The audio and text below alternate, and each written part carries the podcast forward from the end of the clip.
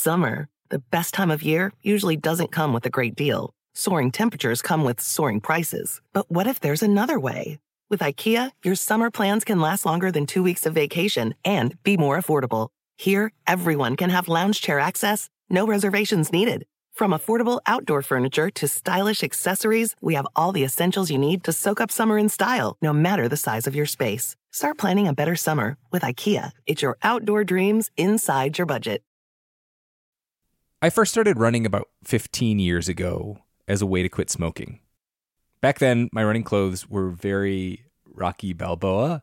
So, sweatpants, sweatshirt, Anyone who goes hiking or trail running knows that it's a lot easier and a lot more fun when you're wearing the right gear. Janji makes performance apparel that'll take you farther on your runs and hikes. They have this merino wool hoodie that I wore on multiple trail runs this weekend. It's soft, it's warm, and most importantly, it does not get stinky when you get stinky. Another reason to love Janji is that they donate 2% of all sales towards clean water projects, raising nearly $1 million so far. Head to janji.com to find your new favorite trail wear, outdoors accessories, and essentials. And use the code OUTSIDE for 10% off at janji.com. That's J A N J I dot com with the code OUTSIDE for 10% off. When I was a little kid, my whole family, grandparents included, packed into a Dodge Caravan and went on a two week road trip to Wyoming. We saw the rodeo in Cody, a grizzly bear in Yellowstone National Park, and an epic thunderstorm near Devil's Tower. On that trip, I fell in love with the West and the natural world. This might sound cheesy, but it kind of made me who I am today. Wyoming has it all breathtaking hikes, kid friendly museums, two of the coolest national parks in the country. The truth lies west. Discover yours at travelwyoming.com. This is Outside In. I'm Nate Hegyi. A couple of months ago, producer Felix Poon found himself watching two tortoises getting a bit active underneath a coffee table. So that is a red-footed tortoise, that's Pizza Man, and that is Sprocket, that is a black Burmese mountain tortoise. Are they doing what I think they're doing, or They are doing that, yeah. Pizza Man is a very virile male, and he enjoys his friends as much as he can. That, by the way, is Alexxia Bell. She runs something called the Turtle Rescue League out of her house in Southbridge, Massachusetts, which makes it sound like an amateur operation, but I can assure you it is not. We have a Blandings turtle, small painted turtles. We have a red-eared slider. They've got personalized polos, a turtle ambulance, and inside, the house looks part aquarium, part animal hospital. And it is packed to the cloaca with turtles. Most houses wouldn't be able to withstand this kind of weight. They would break. simply from the weight of the turtles? The weight of the water. Of the water. Downstairs, there is probably 20,000 pounds of water.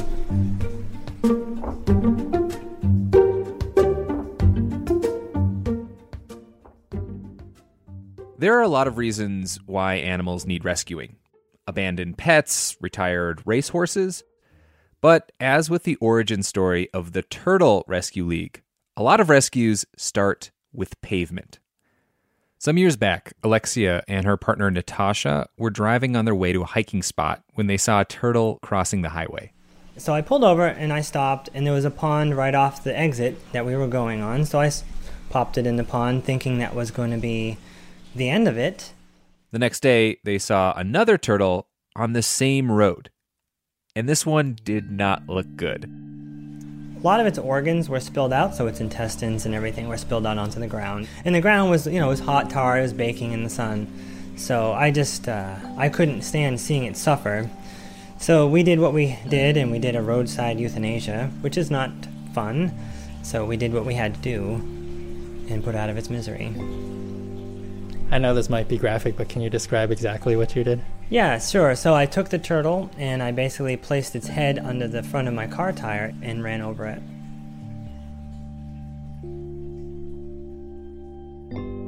That was years ago.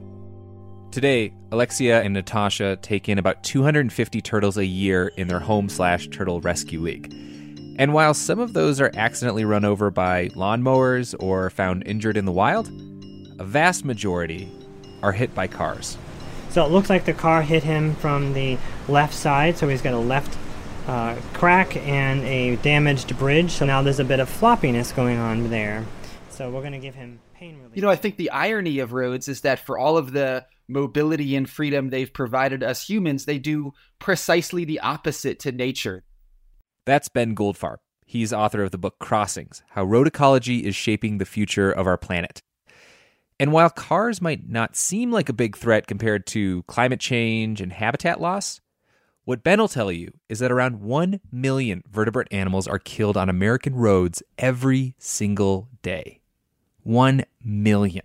We treat roads as though they're rivers, you know, some geological feature that's been there forever. When in reality, you know, our, our roads are uh, these recent constructions. They're these forces of division and separation and isolation and, and death.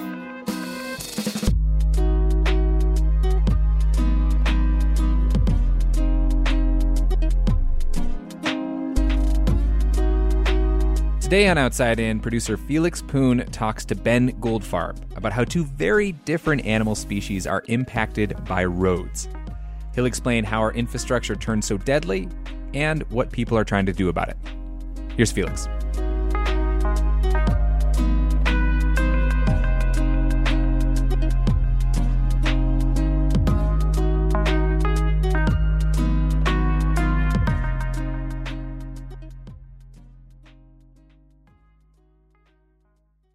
Ben Goldfarb is the kind of guy who's thought long and hard about one of the world's least interesting jokes. You know, in the logic of the joke, the road is sort of inevitable, right? And it's it's the chicken whose actions are questionable and foolish and and uh, and dubious. You know, why did the chicken cross the road? We don't actually examine the more important question, which is why did the road cross the land in the first place? Who put the road there? Who put the road there?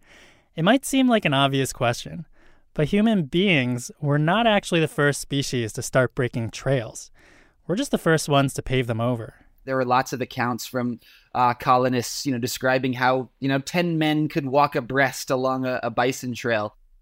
Ben says a lot of the old bison trails that crisscrossed America became footpaths for indigenous people. And then colonists repurposed those footpaths into rough and ready wagon roads. But then, you know, it was, it was really bicycle riders who, who first pushed the country uh, to improve its roads. And the League of American Wheelmen, this group of bicycle riders, called out all of the the crummy roads all over the country and and uh, lauded the ones that had been improved. So it was really you know the bicycle riders who pushing for improved roads literally paved the way for the takeover of cars. Now, before you go blaming cyclists, you should know that when cars took over the roads, it was actually pretty controversial. They're running down pedestrians. You know, they're taking over streets. Uh, you know, cars are considered these these death machines. But today, we pour hundreds of billions of dollars every year maintaining more than 4 million miles worth of open road. The car is this sort of unstoppable force, and, and the animals are collateral damage.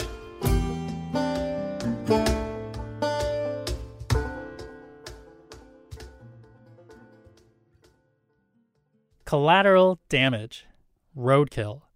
These euphemisms speak to the fact that animals haven't adapted well to a world spiderwebbed with asphalt. Some species are what ecologists call road avoiders. Grizzly bears are one example even one car every 10 minutes uh, in some cases is enough to prevent grizzly bears from crossing a road and as a result they you know essentially end up in these little islands of habitat because they refuse to cross highways and they don't find mates and uh, and food as a result but most species aren't cautious enough with roads some even get mesmerized by cars the reason that deer freeze in headlights is that they have pupils that fully dilate in low light conditions to absorb as much light as possible. A useful adaptation to see a mountain lion coming for you in the dark, but not so useful on the road. You know, when you're being hit by the high beams of an F 150, uh, you're just completely blinded. And then you've got amphibians and reptiles. These are animals that sometimes travel across roads en masse. We actually talked about this in one of our very first Outside In episodes 10 by 10 vernal pools frogs, salamanders, turtles, snakes that biologists have described as non responders, basically animals that they're just going to cross the road no matter what. And that's, uh, you know, that's, that's of course really dangerous because you get these kind of catastrophic roadkill events where, you know, cars will flatten hundreds or thousands of amphibians in a night. From a sheer numbers perspective, squirrels are the most common type of roadkill. But squirrels are zigzaggers that often sprint into traffic. Turtles, by comparison, seem like they'd be easy to dodge. But Ben told us a story that says otherwise. Matthew Aresco is a he's a herpetologist, uh, you know, a, a, scientist who studies reptiles. Uh, he grew up fascinated by turtles, loved turtles from uh, a young age. Moved down to Florida to to do his PhD research on turtles. So one day, Matt gets a tip about a bunch of turtles trying to cross six lanes of highway just south of Orlando, Florida. Matt Aresco goes to check out this situation. You know, he basically finds this just catastrophic turtle massacre. On one side of Highway 27 is Lake Jackson. From satellite photos, it looks a little bit like a ping pong paddle. On the other side of the highway is Little Lake Jackson, which looks like the ping pong ball. The highway splits them in two, and Big Lake Jackson was drying up. That was driving all these turtles from one side to the other, where there was still water. Matt, the turtle scientist, scraped up 90 smashed turtles on that first day. Their shells cracked like hard boiled eggs, and underneath, you could see their pink bodies, like magma oozing out of fissures in volcanic rock.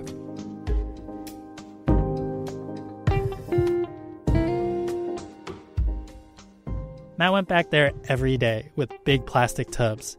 He picked up as many live turtles as he could and released them on the other side. And he does this for months, going out there every day, uh, picking up turtles, and he moves thousands of turtles. Matt noticed an imbalance between the sexes. Because the highway shoulder was prime habitat for females to lay their eggs, females were dying at much higher rates than males. And Matt knew that a population that loses too many females is doomed.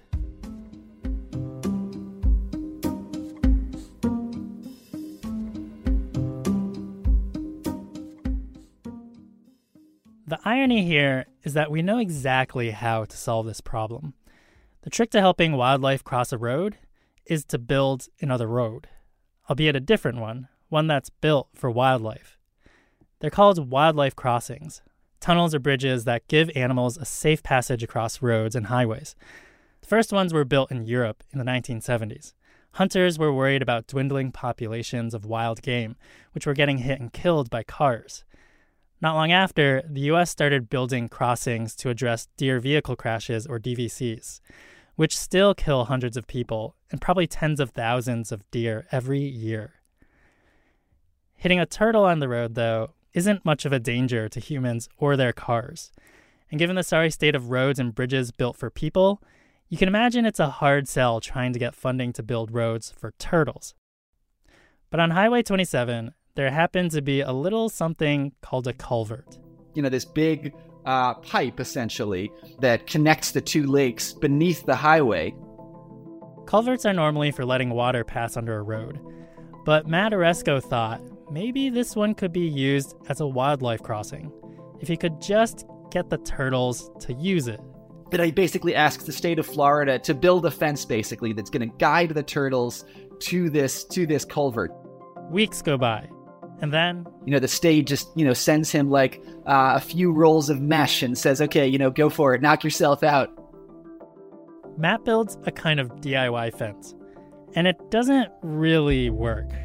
All it does is keep the turtles off the road, which gives him a chance to capture them and move them himself. In the end, he moves more than 8,000 turtles.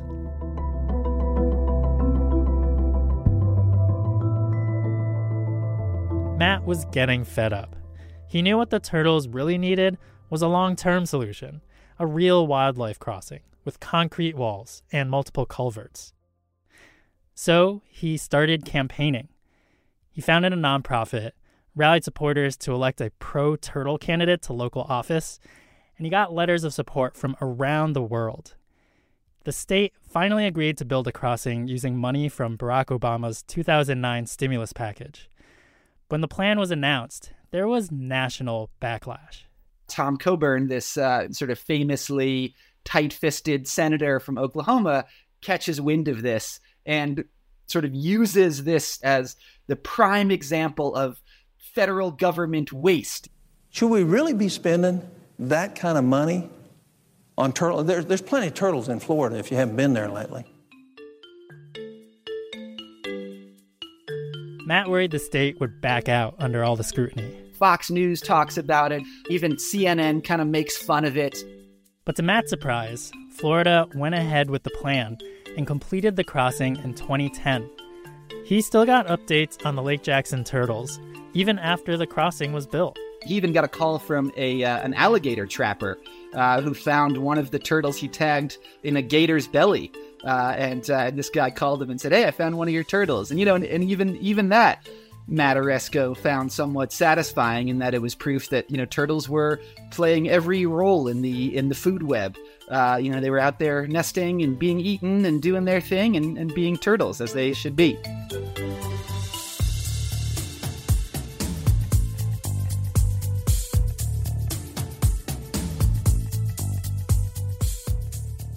That's one happy ending in a story that doesn't seem to have a lot of them. But cars don't just threaten species by squishing whole populations one animal at a time. Our roads also cause societal and even genetic mayhem. That's coming up next.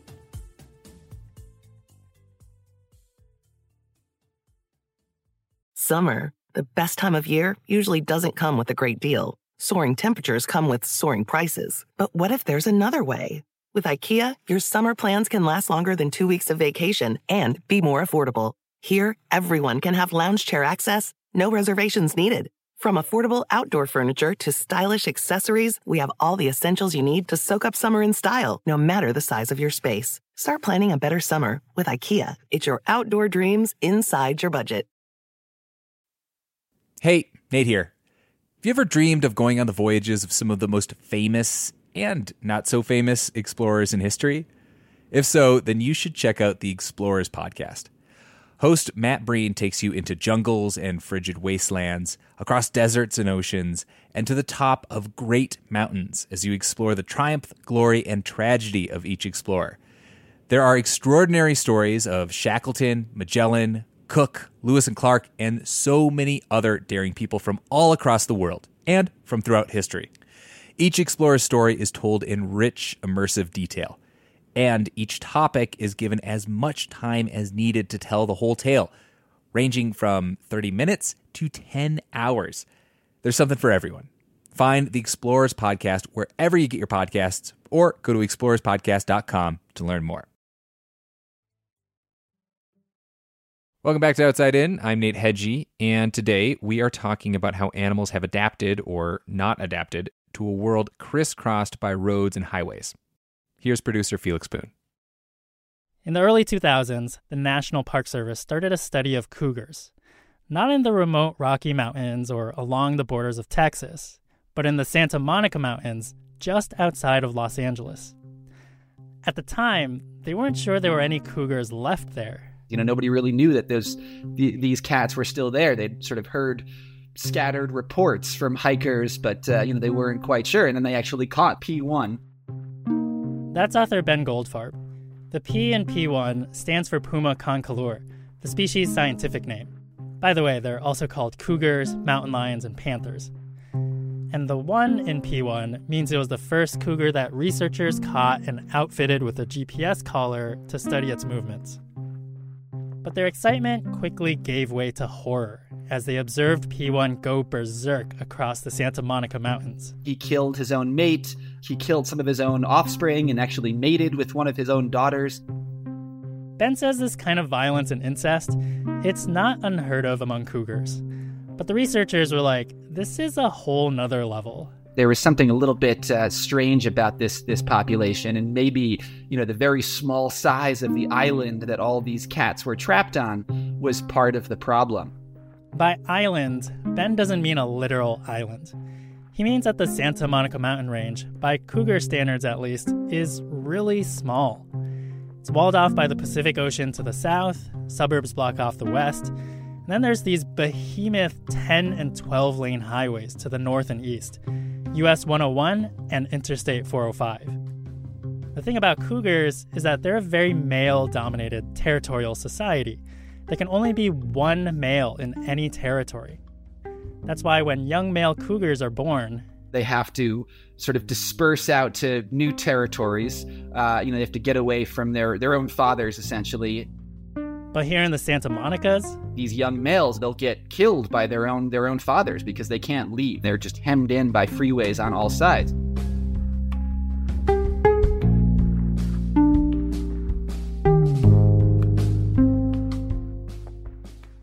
There's a term for what these highways have done to the Santa Monicas landscape dissection. It's a fitting term for how roads slice through the landscape with the surgical precision of a scalpel. It used to be scientists like Darwin had to go all the way to the Galapagos to see the ecological effects of islands. But with widespread landscape dissection, there are little islands everywhere. In the northern Rockies, scientists can tell which side of the highway a grizzly was born on just by looking at their DNA. In Europe, there's a distinct population of beetles that only lives in one highway exit loop. If the animals disappeared from these islands, it would be an extirpation, a local extinction. Extirpations can and will add up. The scientists studying the Santa Monica cougars knew all this, which is why they were excited when, against all odds, a cougar named P12 crossed the 101 and survived. He killed P1, the unhinged cougar that slaughtered his own family. Or not, scientists aren't quite sure how he died. Either way, P12 became the new dominant male, infusing some much needed fresh DNA into the population. But as the years passed, P12 fell into the same trap P1 did. Know, no new cats were able to follow him, so he ended up mating with his own daughter and then his own granddaughter and then eventually his own great granddaughter.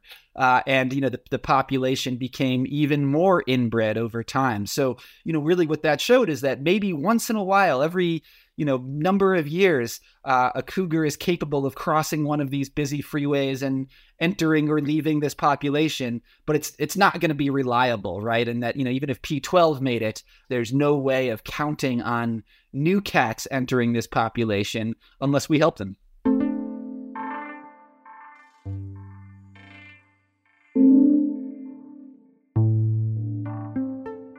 Like the turtles in Florida, conservationists wanted a wildlife crossing here for the cougars. But this would require something of a whole different magnitude. The 101 spans a whopping 10 lanes, 12 if you count the breakdown lanes. So a tunnel wouldn't work because it'd be too long and dark. Wildlife would never use it. Plus, they didn't just want it to work for cougars, they wanted all animals to use it, like deer, lizards, frogs, all of them with their own needs, like barriers to block the noise and headlights from cars. Basically, a long, wide nature highway, complete with trees and grasses and flowers. The price tag for all of this? Estimates ballooned to over a hundred million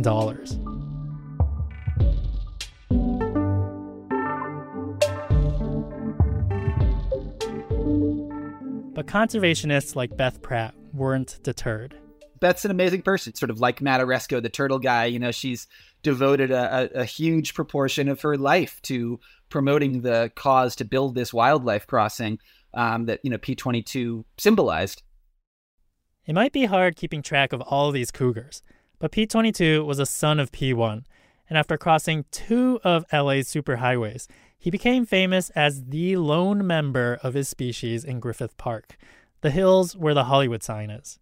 It's the smallest known territory for a cougar. P22 endeared himself to Los Angelenos as a sort of spokescat for Beth's campaign. The most famous mountain lion in the world! P22. P22. P22! And I'm so dedicated, I even have a P22 tattoo. Beth Pratt there, instrumental to all of this, says that was her first tattoo at age 40. Because of Beth's work and P22's fame, donations rolled in.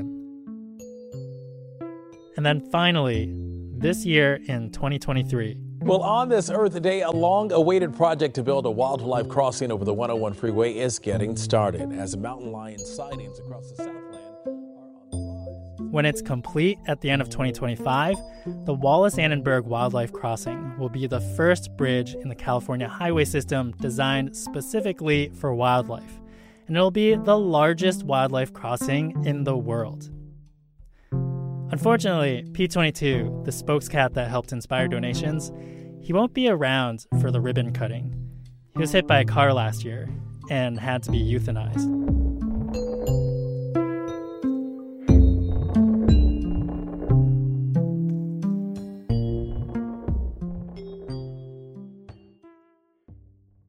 Let's just pause a second.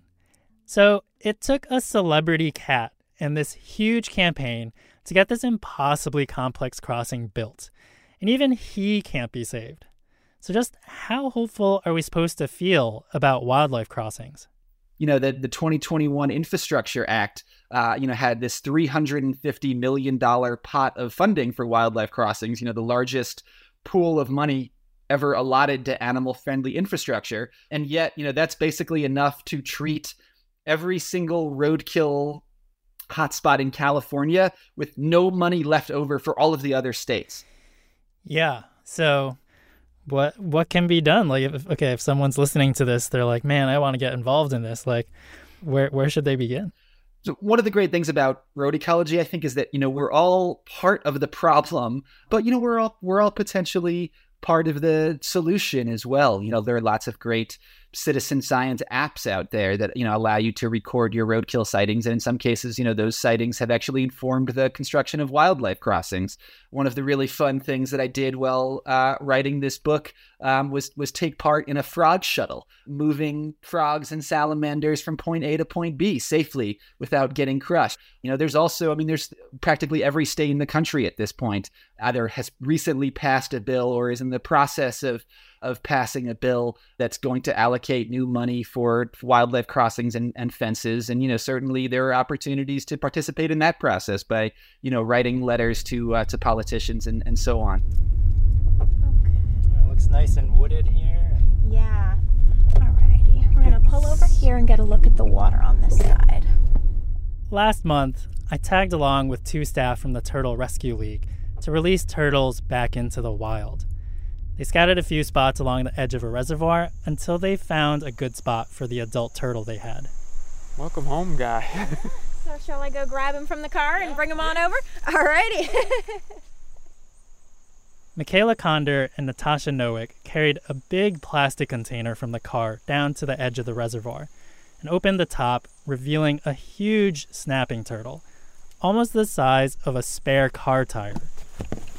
So here's our old guy um, you can actually see he's got all kinds of worn areas on his shell. You can really tell um, that that he's a bit aged. Shall we lift him? I think we shall. okay. All right. I'll just move the box. Yeah. Okay. So. Okay, here buddy. we go, buddy. Oh, there we go. Oh, what do you think? You ready to go home? Oh, he likes it. This turtle wasn't hit by a car. But afterwards, we went to a shallower part of the reservoir to release 50 snapping turtle hatchlings. Each one of these turtles was no bigger than a half dollar coin. Babies from a few mom turtles that were hit by cars but didn't survive. Three, four, and five. Alrighty. Five little babies. For every wildlife crossing in the United States, there are 4,000 miles of road. That's the distance between Jacksonville, Florida, and Juneau, Alaska. For people trying to rescue animals from being roadkill, it seems like a Sisyphean task. But Michaela and Natasha tell me that snapping turtles can live up to 175 years. The car wasn't even invented 175 years ago. Just imagine 175 years from now, the year 2198. These turtles could live to see the year 2198. What will our roads look like then? What will our world look like? It's okay, mine are scrambling in different directions. Hey, that's your butt you're putting your foot on. Here we go, kid. Oop, you're not staying. okay, kids. Are you ready, kid? Do you see what's out there? Here we go. Here we go. Here we go. Let me take you down to the water. There we go. Okay. Last one. Good luck, number 51. Okay. Be good.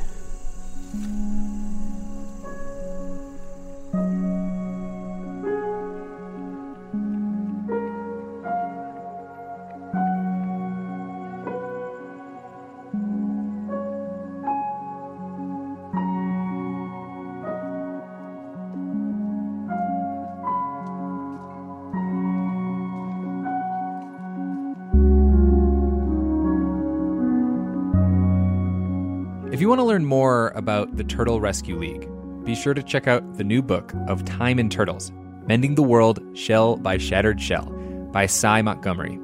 Alexxia and Tasha and Michaela are all in it, plus Pizza Man and Sprockets, the turtle lovers you heard at the top of the episode. And be sure to sign up for our newsletter so you can get a behind the scenes look at the reporting for this episode. You can do so by going on to our website, outsideinradio.org, where you can also find our newsletter archives in case you miss it in your inbox. This episode was produced and reported by Felix Poon. It was edited by Taylor Quimby. I'm your host, Nate Hegyi. Our team also includes Justine Paradis. Rebecca Lavoie is our executive producer. Music in this episode came from Jay Vartan, Ran Aldo, and Blue Dot Sessions. Outside In is a production of NHPR.